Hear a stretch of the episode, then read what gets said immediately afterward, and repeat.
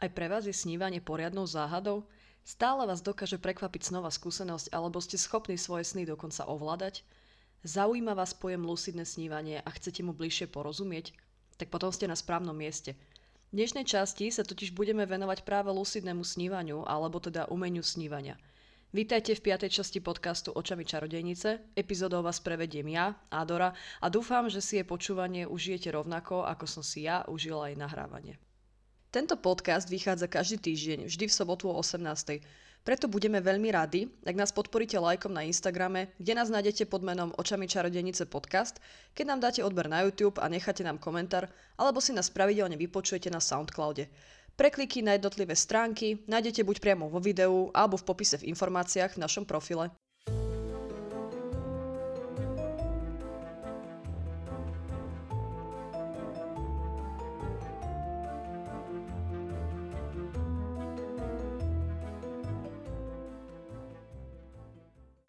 Rada si myslím, že sny sú bránou k pochopeniu všetkého. Alebo teda aspoň jednou z nich. Keď zvyčajne snívame, neuvedomujeme si, že sa nám niečo sníva. Teda to väčšinové percento z nás. Je zaujímavé, že napriek zvláštnosti a bizarnosti niektorých snov nás vlastná hlava dokáže opantať natoľko, že uveríme, že sen je realita. Lucidné snívanie je o kontrolovaní sna, o akomkoľvek kontrolovaní sna. Môžete programovať osoby, dej, okolie a niekedy, ak ste šikovní, tak aj všetko naraz. Nie je to však o samotnom kontrolovaní, ale skôr o uvedomení, že snívame. V tejto časti sa však nebudeme venovať histórii lucidného snívania, no prejdeme si aspoň základné veci, ktorých by si mal byť človek aspoň trochu vedomý. Počas noci si prechádzame odhliadnúc od REM fázy ďalšími štyrma fázami, ktoré označujeme ako non-REM, čiže non-REM 1, non-REM 2, 3 a 4. Pre nás bude však podstatná samotná REM fáza, pretože práve počas nej prežívame sny a taktiež tie lucidné. Fáza non-REM 1 začína práve vtedy, keď zaspíme. Tu už sme všetci vypnutí, zrelaxovaní, znižuje sa svalová aktivita a pravdepodobnosť prebudenia je ešte stále v celku vysoká. Táto fáza trvá približne 10 až 20 minút. Druhá fáza je spoločne s poslednými minútami non-REM 1 označená ako ľahší spánok – Počas ľahšieho spánku sa telo pripravuje na hlboký spánok. Tep srdca a teplota sa značne znižujú a táto fáza trvá o niečo dlhšie ako non-REM 1 a je to asi tých 20 až 30 minút. Non-REM 3 je už vlastne fáza, kedy ide do tuého. Tu začína hlboký spánok. Tu nás už len tak hocičo neprebudí. Niekde som dokonca čítala, že ľudia počas tejto fázy bývajú najviac namesační, rozprávajú zo sna, škripu zubami a podobne. Táto fáza nastupuje asi tak 35 až 40 minút potom, ako zaspíme. Kdežto štvrtá fáza, tá už sa trošku zlieva s tou treťou. Je ťažké medzi nimi urobiť hrubú čiaru.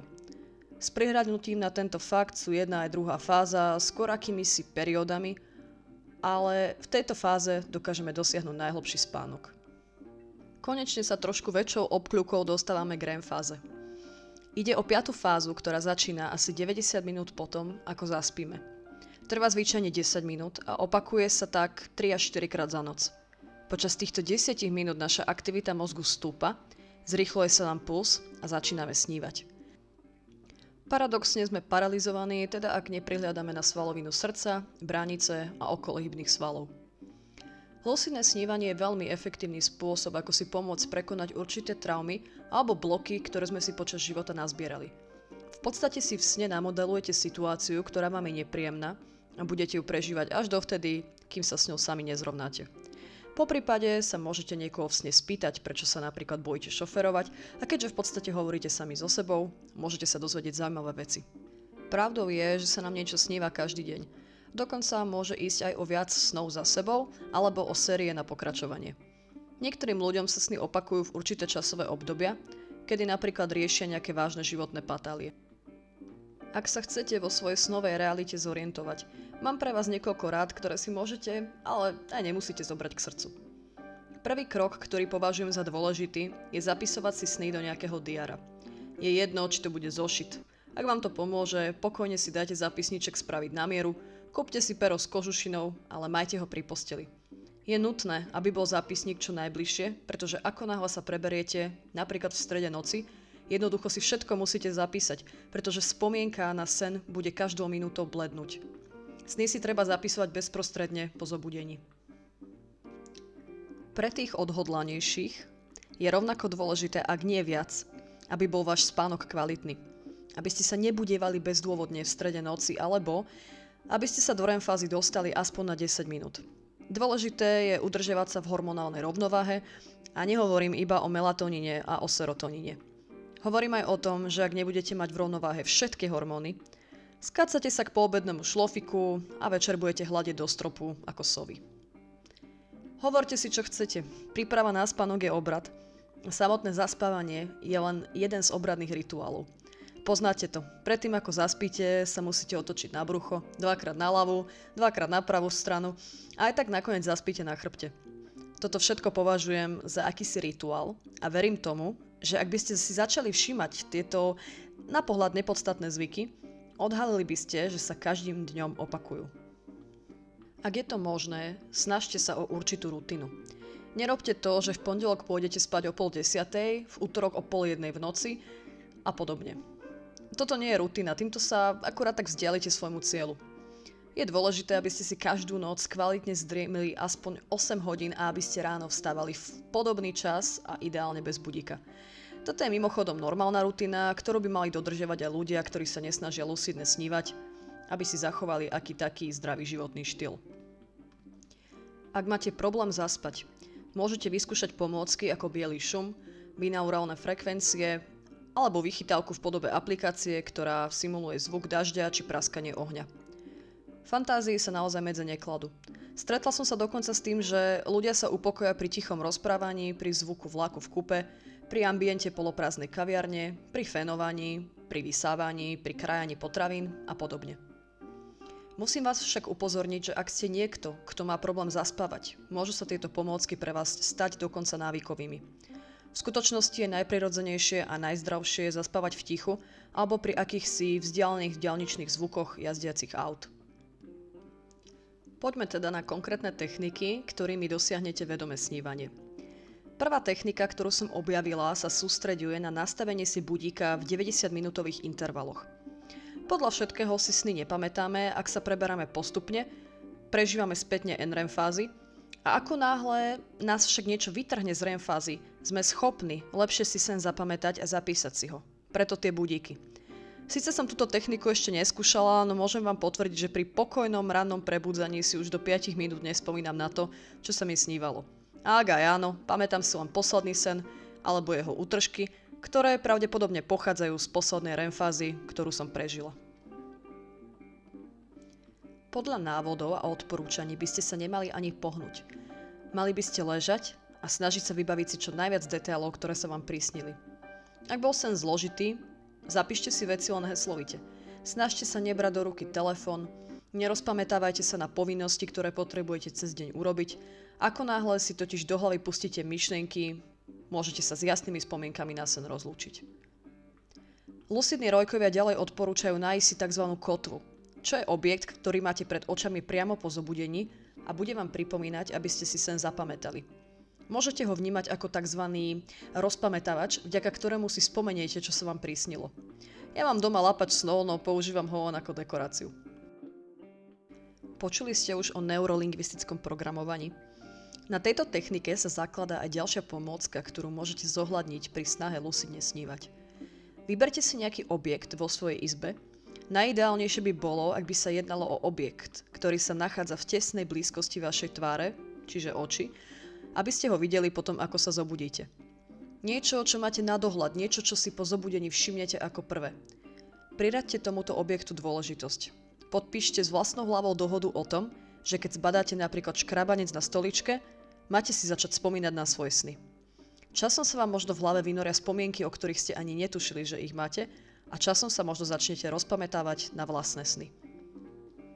Patricia Garfield vo svojej knihe Kreatívne snívanie píše, že lucidné snívanie je veľmi individuálna záležitosť, ktorú by si mal každý vyskúšať na vlastnej koži ešte predtým, ako ju zametie úplne pod koberec. Autorka je presvedčená o tom, že ak do určitej hĺbky pochopenia príjmeme to, čo sa nám snaží zdeliť vlastná hlava v podobe obrazov, pocitov, emócií alebo snového deja, môžeme nazrieť a možno aj pochopiť svoj vnútorný svet. Peter Walden, ktorý napísal výbornú knihu Vysoká škola výkladov snov, sa zmienuje o spánku ako o rituále. Ako dôležitý faktor počiarkuje starostlivú prípravu na samotný spánok. Človek by mal cítiť vnútorný pokoj, nepozerať v noci telku alebo sa rozrušovať čítaním správ, či hádkami alebo nejakým zrušujúcim rozhovorom. Nesmiete byť v hlučnom prostredí. Vaša posteľ musí byť dobre umiestnená, aby ste sa do nej vedeli tak povediať schúliť. Nesmiete ísť spať úplne unavený. Riadenie sna je duševná práca, preto by malo byť samozrejmosťou, aby ste nezaspávali s ťažkou hlavou, s negatívnymi myšlienkami alebo so spomienkami na vtedajší deň, ktoré na vás ešte stále silno pôsobia. V takomto stave vám hlava pošle ako odozvu pri najlepšom nočnú moru. Ja napríklad používam zvláštnu techniku, ktoré názov nepoznám, preto ak ju rozpoznáte, môžete mi uviezť váš názor do komentára. Najbližšie k tomuto javu majú obrazové vnemy počas stavu hypnagogickej halucinácie, no nie tak celkom. Vo všeobecnosti je popis hypnagogie pozliepaný z viacerých fenoménov, z ktorých ani jeden nie celkom vystihuje to, čo budete počúvať v nasledujúcej časti epizódy. Povedala som si, že moje zaspávanie nemusí byť úplne nekontrolovateľné. Občas, keď sa mi chce, dokážem sa tajne plížiť na pozadí vlastnej hlavy a sledovať, ako upada do spánku – po zatvorení očí a uvoľnení svalstva, čo mi trvá asi tak 5 až 10 minút, a všetko to vlastne závisí od únavy, si nechám vizualizovať vlastné myšlienky, ktoré dobrovoľne, bez kontroly, pustím hrať sa. Tieto obrazy sa mi myhajú pred očami ako film, až kým sa neunavím ich pozorovaním. Ide o nejakú neriadenú vizualizáciu a prebieha veľmi náhodne. Musím podotknúť, že sa to všetko deje niekde na hrane zaspávania, no ešte stále som pomerne čula. Niekedy vidím miesta, niekedy tváre a niekedy udalosti alebo prírodné javy. Aby ste si to vedeli vybaviť v praxi, v podstate po zatvorení očí nevidíte nič. Tmu alebo fosfeny. Relaxujete, snažíte sa vypnúť. Sprvu je možno dobre nahodiť udičku, čo v tomto prípade znamená vizualizovať si cieľane prvú myšlienku a sledovať, kam vás hlava ďalej bude viesť. Naposledy som si vybavila tvar sedliaka s plnou károu sena, ktorý stal v akejsi jame, do ktorej zapadol od neho obraz v okamihu prostredníctvom priestoru preskočil na Afričanku, ktorá si česala vlasy v hlinenom domčeku. Odtiaľ som sa zrazu preniesla a videla výbuch sopky a takto som lietala, až kým som sa nepremiestnila na jednu frekventovanú kryžovatku v meste. Všetky tieto obrazy prebiehajú v okamihu, môžu to byť stotiny alebo sekundy a ja nemám dosah na ich postupnosť, na ich frekvenciu zmeny alebo na to, či sa postavy na mňa pozerajú alebo nie. Z tejto vizualizácie sa mi už viackrát podarilo preklenúť do sna, no nepodarilo sa mi ho kontrolovať. Spomínam na tento fenomén ako na niečo, čo pritiahlo moju pozornosť a ak sa aj vám daria podobné kúsky, veľmi rada si o tom prečítam v komentári. Príprava na lucidné snívanie nezačína potom, ako zatvoríte oči. Začína od momentu, kedy ráno rozlepíte oči a trvá až do momentu, kedy ich v noci opäť zatvoríte. Je to tréning mysle, alebo ak chcete, rituál. V ďalšej časti tejto epizódy by som sa rada zamerala na dôležitosť vedenia si snového denníka alebo, ak chcete, tak senníka. Najideálnejšie by bolo, ak by ste mali paralelne so snovým denníkom zaužívaný aj denník na zapisovanie si obyčajných udalostí z vášho života. Prečo je dôležité mať ich oba po ruke? Pretože študovaním sa dostávate niekam, kam väčšina ľudí bežne nedosiahne. Zaoberať sa vlastnými snami je forma sebaterapie a rozhodne nie je uspôsobená a predurčená všetkým. Teraz si uvedieme príklad, ako hudba môže súvisieť s vedením si denníka alebo aj senníka. Niektorí ľudia v diskusiách hlásia nástup lucidného snívania sprevádzané hudbou, spevom alebo melódiami. Osobne mám s hudbou v snoch bohaté skúsenosti. Naposledy som pri zaspávaní počula hmkanie akýsi melódie – Pesničku nutil starý pán, sediac pri jazere a chytal ryby. Sprvu som nevedela rozoznať slova, ale len melódiu. Jeho hlas znel veľmi zreteľne, no nie ostro alebo rušivo. Chvíľu som si pamätala aj slova pesničky, ale nechcelo sa mi prebudzať, aby som si ich zapísala. Spieval totiž v slovenčine. Boli to dva verše, ktoré sa určite nerímovali a viem, že posledné slovo druhého verša mi vôbec do pesničky nepasovalo. Nesústredila som sa však na to, čo spieval Starček, ale skôr na vizualizáciu celej krajiny. Uzrela som jazero, nad ktorým sa skláňali vrby oťažkle od konárov a ktoré siahalo tak ďaleko, že na jeho koniec som ani nedovidela. Keď som si uvedomila krajinu, snažila som sa sústrediť na melódiu a rovnako ako aj s vizualizáciami, ktoré som nechala voľne plynúť, som sledovala alebo teda počúvala, ako sa melódia zmení alebo ktorým smerom sa eventuálne začne uberať. Niekde v polovici tohto koncertu sa mi však podarilo zaspať, takže Adora versus lucidné snívanie skore je 0-1. S mojou ďalšou skúsenosťou s hudbou v sne súvisí ešte jeden sen. Sedela som v akejsi zimnej záhrade a predo mnou stala tibetská miska. Pálku nikto nedržal v ruke a otačala sa po obvode misky sama. Vôbec mi to nepripadalo divné, no zaujalo ma, že z jej vnútra vychádzali špirály, teda niekoľko do seba poprepletaných špirál, ktoré vertikálne smerovali k stropu záhrady a strácali sa v atmosfére. Miska nemala tradičný zvuk, znela ako celý orchester aj so spevom a bola tak hlučná, že ma zvuk eventuálne vytrhol zo sna. Nikdy som nepočula nič krajšie. A to som nezaspávala s MP3 na ušiach. Zvláštnym javom je takisto postupné odznievanie hudby potom, ako sa začnete preberať. Dá sa to prirovnať k točeniu tlačidla volium, až sa napokon prebudíte do reality svojej izby a jediné, čo vám ostane, je miznúca spomienka na celý sen. Ako však moja skúsenosť s hudbou súvisí s vedením si denníka a senníka? Ak ste zvedavé tvory ako ja, je vám úplne jasné, že som po zobudení okamžite začala googliť, čo znamená hudba v sne.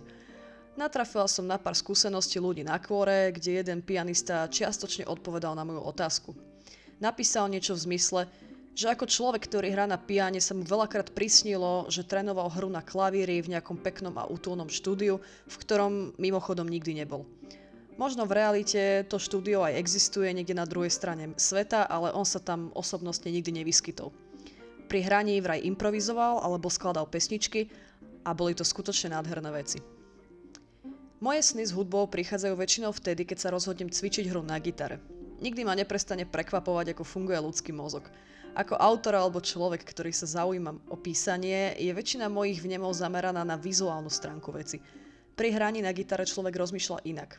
Nie som hudobník a asi ani nikdy nebudem, no hranie na gitare vyžaduje určité alebo úplné prepnutie vnímanie reality do niečoho známeho, no pre nehudobníka neprebadaného.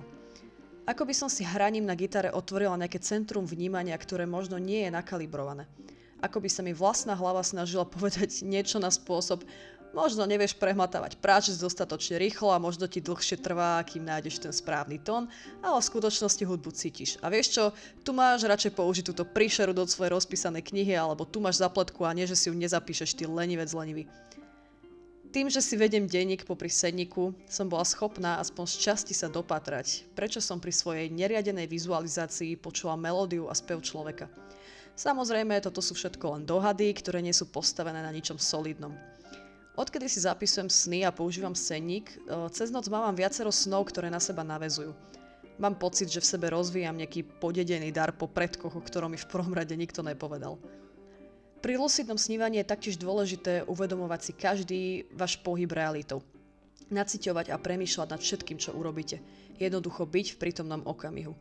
Čím viac sa vám bude dariť všetko vnímať, tým je väčšia šanca, že váš sen nebude len ďalšou neovládateľnou eskapádou. Čo tým presne myslím? No, povedzme, že máte určitý denný harmonogram.